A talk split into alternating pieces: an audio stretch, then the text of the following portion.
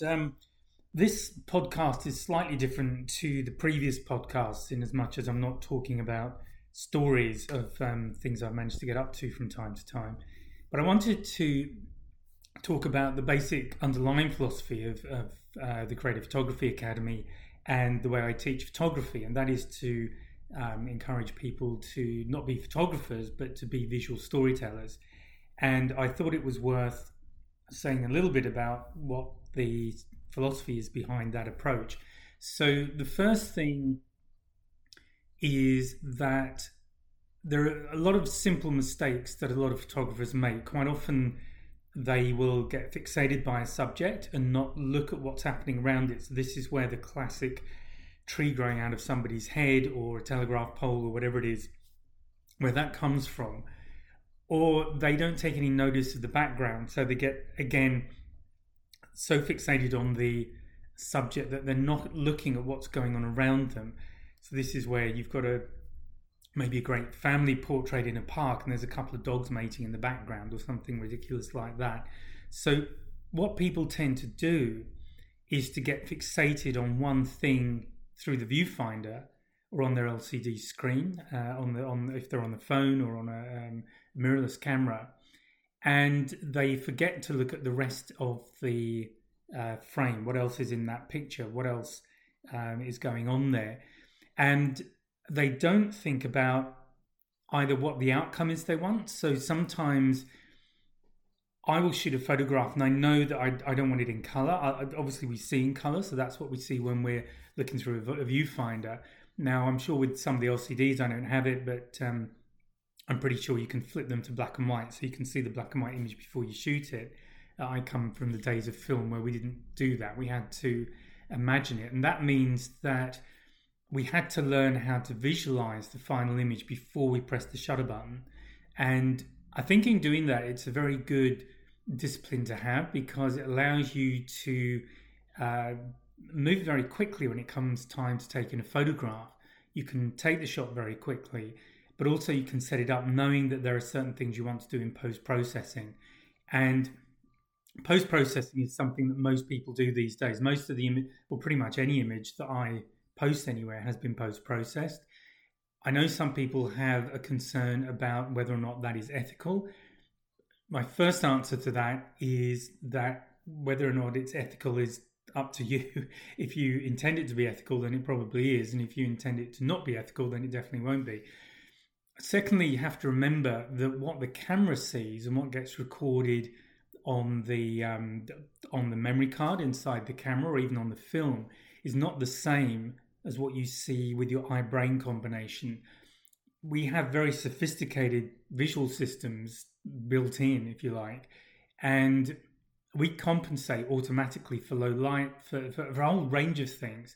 And a camera doesn't have that level of sophistication. So, quite often, you'll shoot something. Um, I'm thinking sunsets here as a classic case in point, something that looks absolutely amazing. But when you look at the photographs, it's just totally different. They, they have no depth to them, they're very flat images, and it's simply down to the way the electronics are working as opposed to what's happening between our eyes and our brain. So that's one reason to post process. Coming back to visualizing the shot, if you intend to do something with it, it from a post processing perspective, you can see all of that. Once you get a bit of experience, you can begin to see all of that before you before you hit the shutter button. And some of that comes from knowing the package. So I don't push any particular post processing package. I happen to use Photoshop, but only because I know how to use it. It, it is a, a very powerful um, piece of software, but there are certainly others as well that are very good. And because I've used Photoshop a lot now, I know what I want to do with it. I know what I can get it to do to create the particular image I want. Now, having said all of that, for a typical image, I won't spend more than about two minutes post processing it. So I'm not somebody who's spending hours and hours setting up a, a, particular picture. I know there are people who do that, and there are certain disciplines, certain um, types of macro photography where you shoot these very thin slices that are in focus and then you put them together or astrophotography where you, you sort of stack up shots to get an overall effect. There are certainly uh, disciplines within photography where you would uh, use multiple exposures, where you would expect to uh, do a lot of post processing. But for what I do, I do very little. I'm, as I said, I'm, i rarely spend more than two minutes on a particular image. So that all comes down to visualizing the final image. And that comes back to coming back to this idea of the visual storyteller. It comes back to knowing what the story is that you're trying to tell. Now, the reason, the other reason I think visual storytelling is very important is that we are natural storytellers, human beings. We we tell stories. If you look at how popular um, Hollywood is, how popular TV is, soap operas, all of this kind of stuff. And it's very easy to get drawn in because we just love stories. It's wired into our DNA. So, as a photographer, I mean, this particularly goes for any kind of art form, but definitely as a photographer, you want to be telling a story. And how do you do that with a single image? You could maybe, it's, easier over several images because you kind of build up a narrative as you go. But if you think about some of these iconic photojournalism photographs, and um, I'm sure you've got your own. I'm, I'm, I'm, not going to mention any particularly here, but uh, there are so many to choose from. What is it about that particular photograph that appeals to you? How do you feel connected to it? And the chances are you've made an emotional connection to it. That's why you feel strongly. And there are things you can do in photography that will allow you to heighten the emotional feel of a, of a particular image. So, the first part of that process is to visualize the overall image, the final image that you're trying to shoot, then to photograph it to make sure your camera is exposing correctly, that you've got the the kind of raw data, as it were, to work on, and then you pop it into post processing and you um, you do the final adjustments and final tweaking there. And then the fourth part of the process, I tend to teach four part process. So the, the first part is imagining the picture, if you like, seeing the final picture, but imagining and looking at what's really there. So it comes down to observation and imagination uh, working together. The second part is actually taking the photograph. So that requires a, a certain level of understanding of your um, camera. The third part is post processing. Post processing. So as I've already said, you need to have at least a working understanding of what you can do with the package that you're using so that you know what the possibilities are for a particular shot.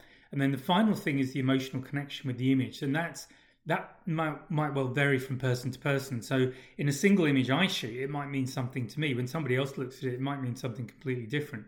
And this again is where it stops becoming a discipline as such and it becomes an art form, it becomes subjective people will like different things about your work. Some people won't like your work because they don't get it, or their life experience doesn't align with your life experience and the story that you see when or that you saw when you took the shot and the story that you're trying to put across.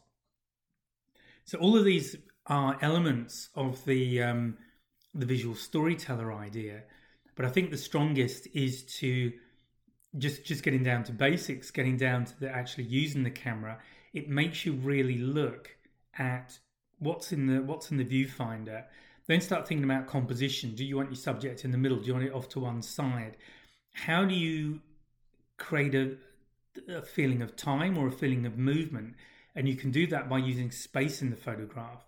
So the the and what I mean by that is basically the part of the the frame that doesn't include the subject. What else is there?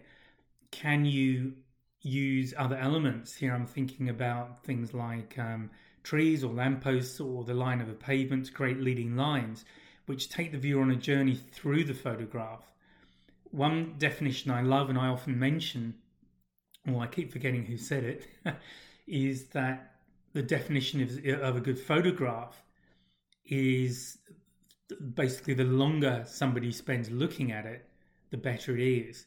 And I just love that as an idea. So one of the little tricks you can do is not shoot everything square, just tilt your camera very slightly, particularly if you've got horizontal or vertical lines, uh, patterns of horizontal or vertical lines in your photograph.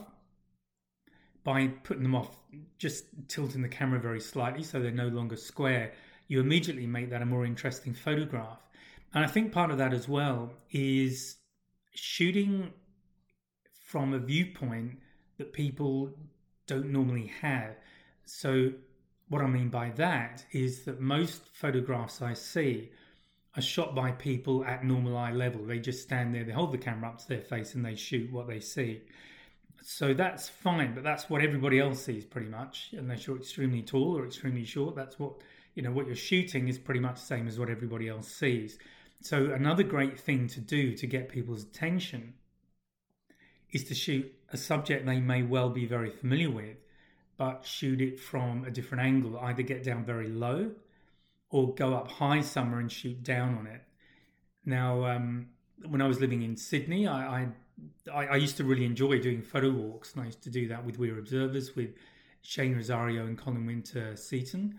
Uh, mostly Colin and I would do it towards the end, but I really enjoyed doing those but we were we would vary the the routes we took around Sydney. We'd meet at the um, Museum of Contemporary Art in Circular Quay, if you know um, Circular Quay in Sydney, and then we would head off sometimes to the Rocks. Sometimes we'd go over the other side to the Harbour Bridge. We do we do or sometimes we'd stay in that area and just work up towards the uh, um, where the the bars were and everything.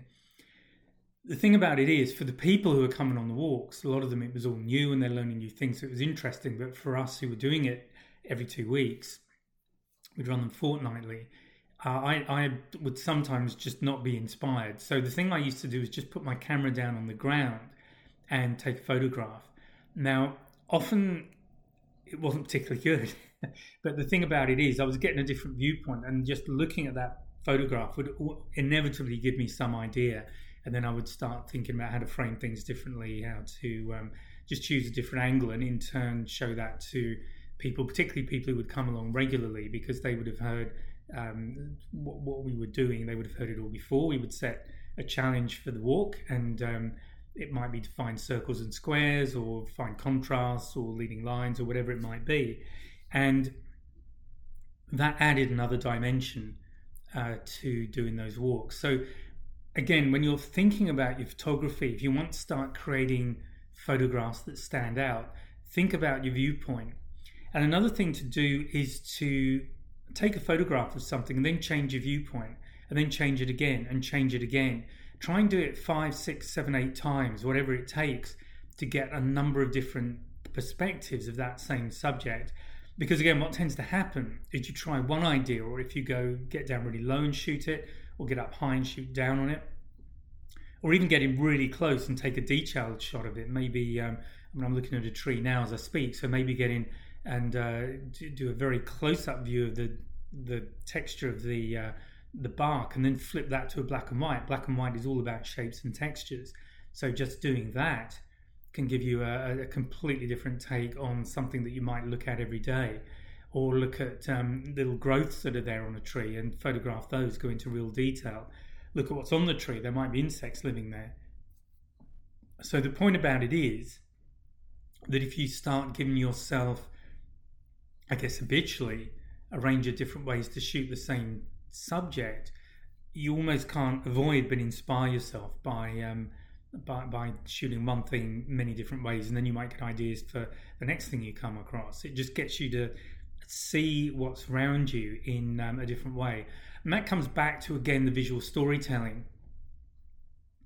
Uh, one of the or the key concept underneath We're Observers that Shane Rosario came up with was that to be a good photographer, you're an observer first, and um, an observer is essentially a photographer without a camera. So a good photographer will really see what's around them, see the detail, and you only see that by stopping and looking and thinking about it. But you will see things that are there that other people in the same place they just won't see them.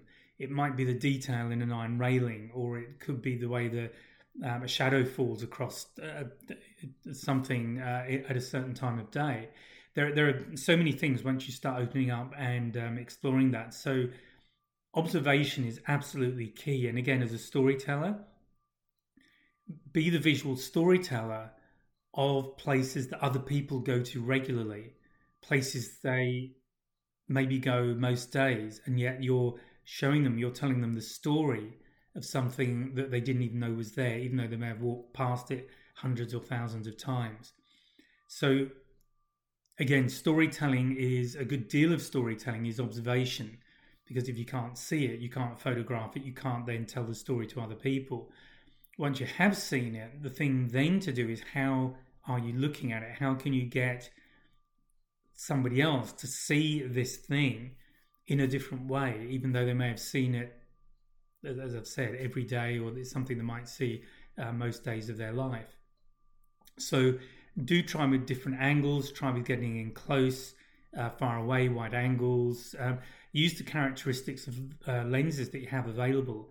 So wide angles will tend to, as, as, you go wider, they'll tend to distort the image. So things that are very uh, that are closer to the camera uh, lens appear much much closer. Things that are further away go further away. So you get that uh, depth distortion by using a wide angle lens, and you get the exact opposite with the telephoto lens. You get a, a um, it compresses perspective. And what I mean by that, if you've ever seen uh, an athletics event, that's the one I remember from when I was young.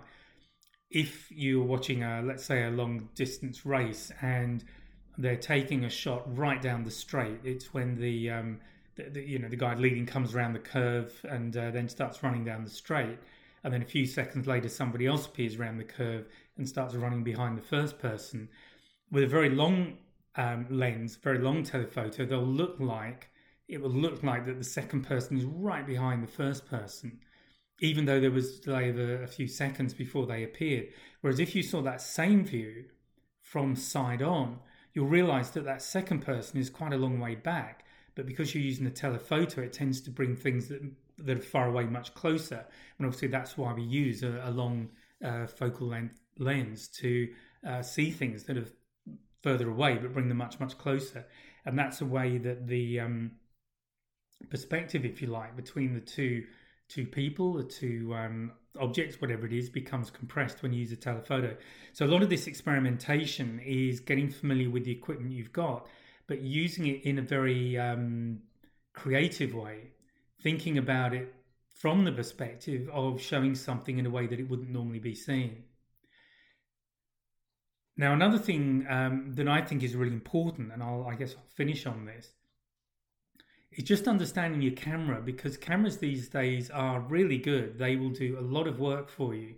They'll do a lot of the calculations for you. They'll do, uh, yeah, you know, do an awful lot to get the right exposure for you and all these things that are really important. And I know a lot of people get quite intimidated by all of the, the menu pages and things that are on them. Now, I will admit, I although I've been through all of the major uh, the menu pages on my cameras, I, I couldn't immediately remember how to find things. If I'm totally honest, I don't look at um, the menus very often, except one or two things that I might want to check regularly. It might be my you know how my batteries are doing, that kind of thing. The thing I am very on top of though are the modes of the camera, and what I mean by that is that fully auto is one mode, fully manual is another one, and then cameras, uh, pretty much every camera I've come across, have some others in between, maybe two or three other options in between. So it's good to get an idea of what those give you, um, the, the, the options you have on your camera, understand what they are, and what level of automation that you have. Because if you start with fully auto, which I know is how a lot of people like to use their camera, the camera does ab- absolutely everything for you, but the creative control you have is very limited. If you go to fully manual, the camera does almost nothing for you, but you've got full creative control. Now, for most people, you want to be somewhere between those two extremes. So um, that's why I say start to learn the modes, find which ones work for you, and then when you use them, the camera is doing a lot of the heavy lifting, and you can focus on your shot, on the creative aspects of your photography, and telling that story, and be actually being uh, cognizant, thinking about the story that you want to tell and why you're interested in shooting that particular subject. So that's pretty much it. Slightly different to the normal podcast, but I hope you find that interesting. If you want to know more, uh, just go to www.creativephotographyacademy.com, and this is the underlying uh, philosophy for the two uh, online photography courses I have for smart one for smartphone, one for DSLR and mirrorless, and you'll find more information about them on the uh, website. So thanks for your time, and um, I'll speak to you uh, at some point in the future. Bye for now. Just before I go, I want to let you know that there's a couple of ways you can support me if you feel so inclined. Uh, with the podcast, Buzzsprout, which is the um, the platform I use for all of my podcasts, they have a subscription model. So if you feel that you would like to subscribe, a few dollars, a few euros, whatever, um, to the podcast, that'd be much appreciated.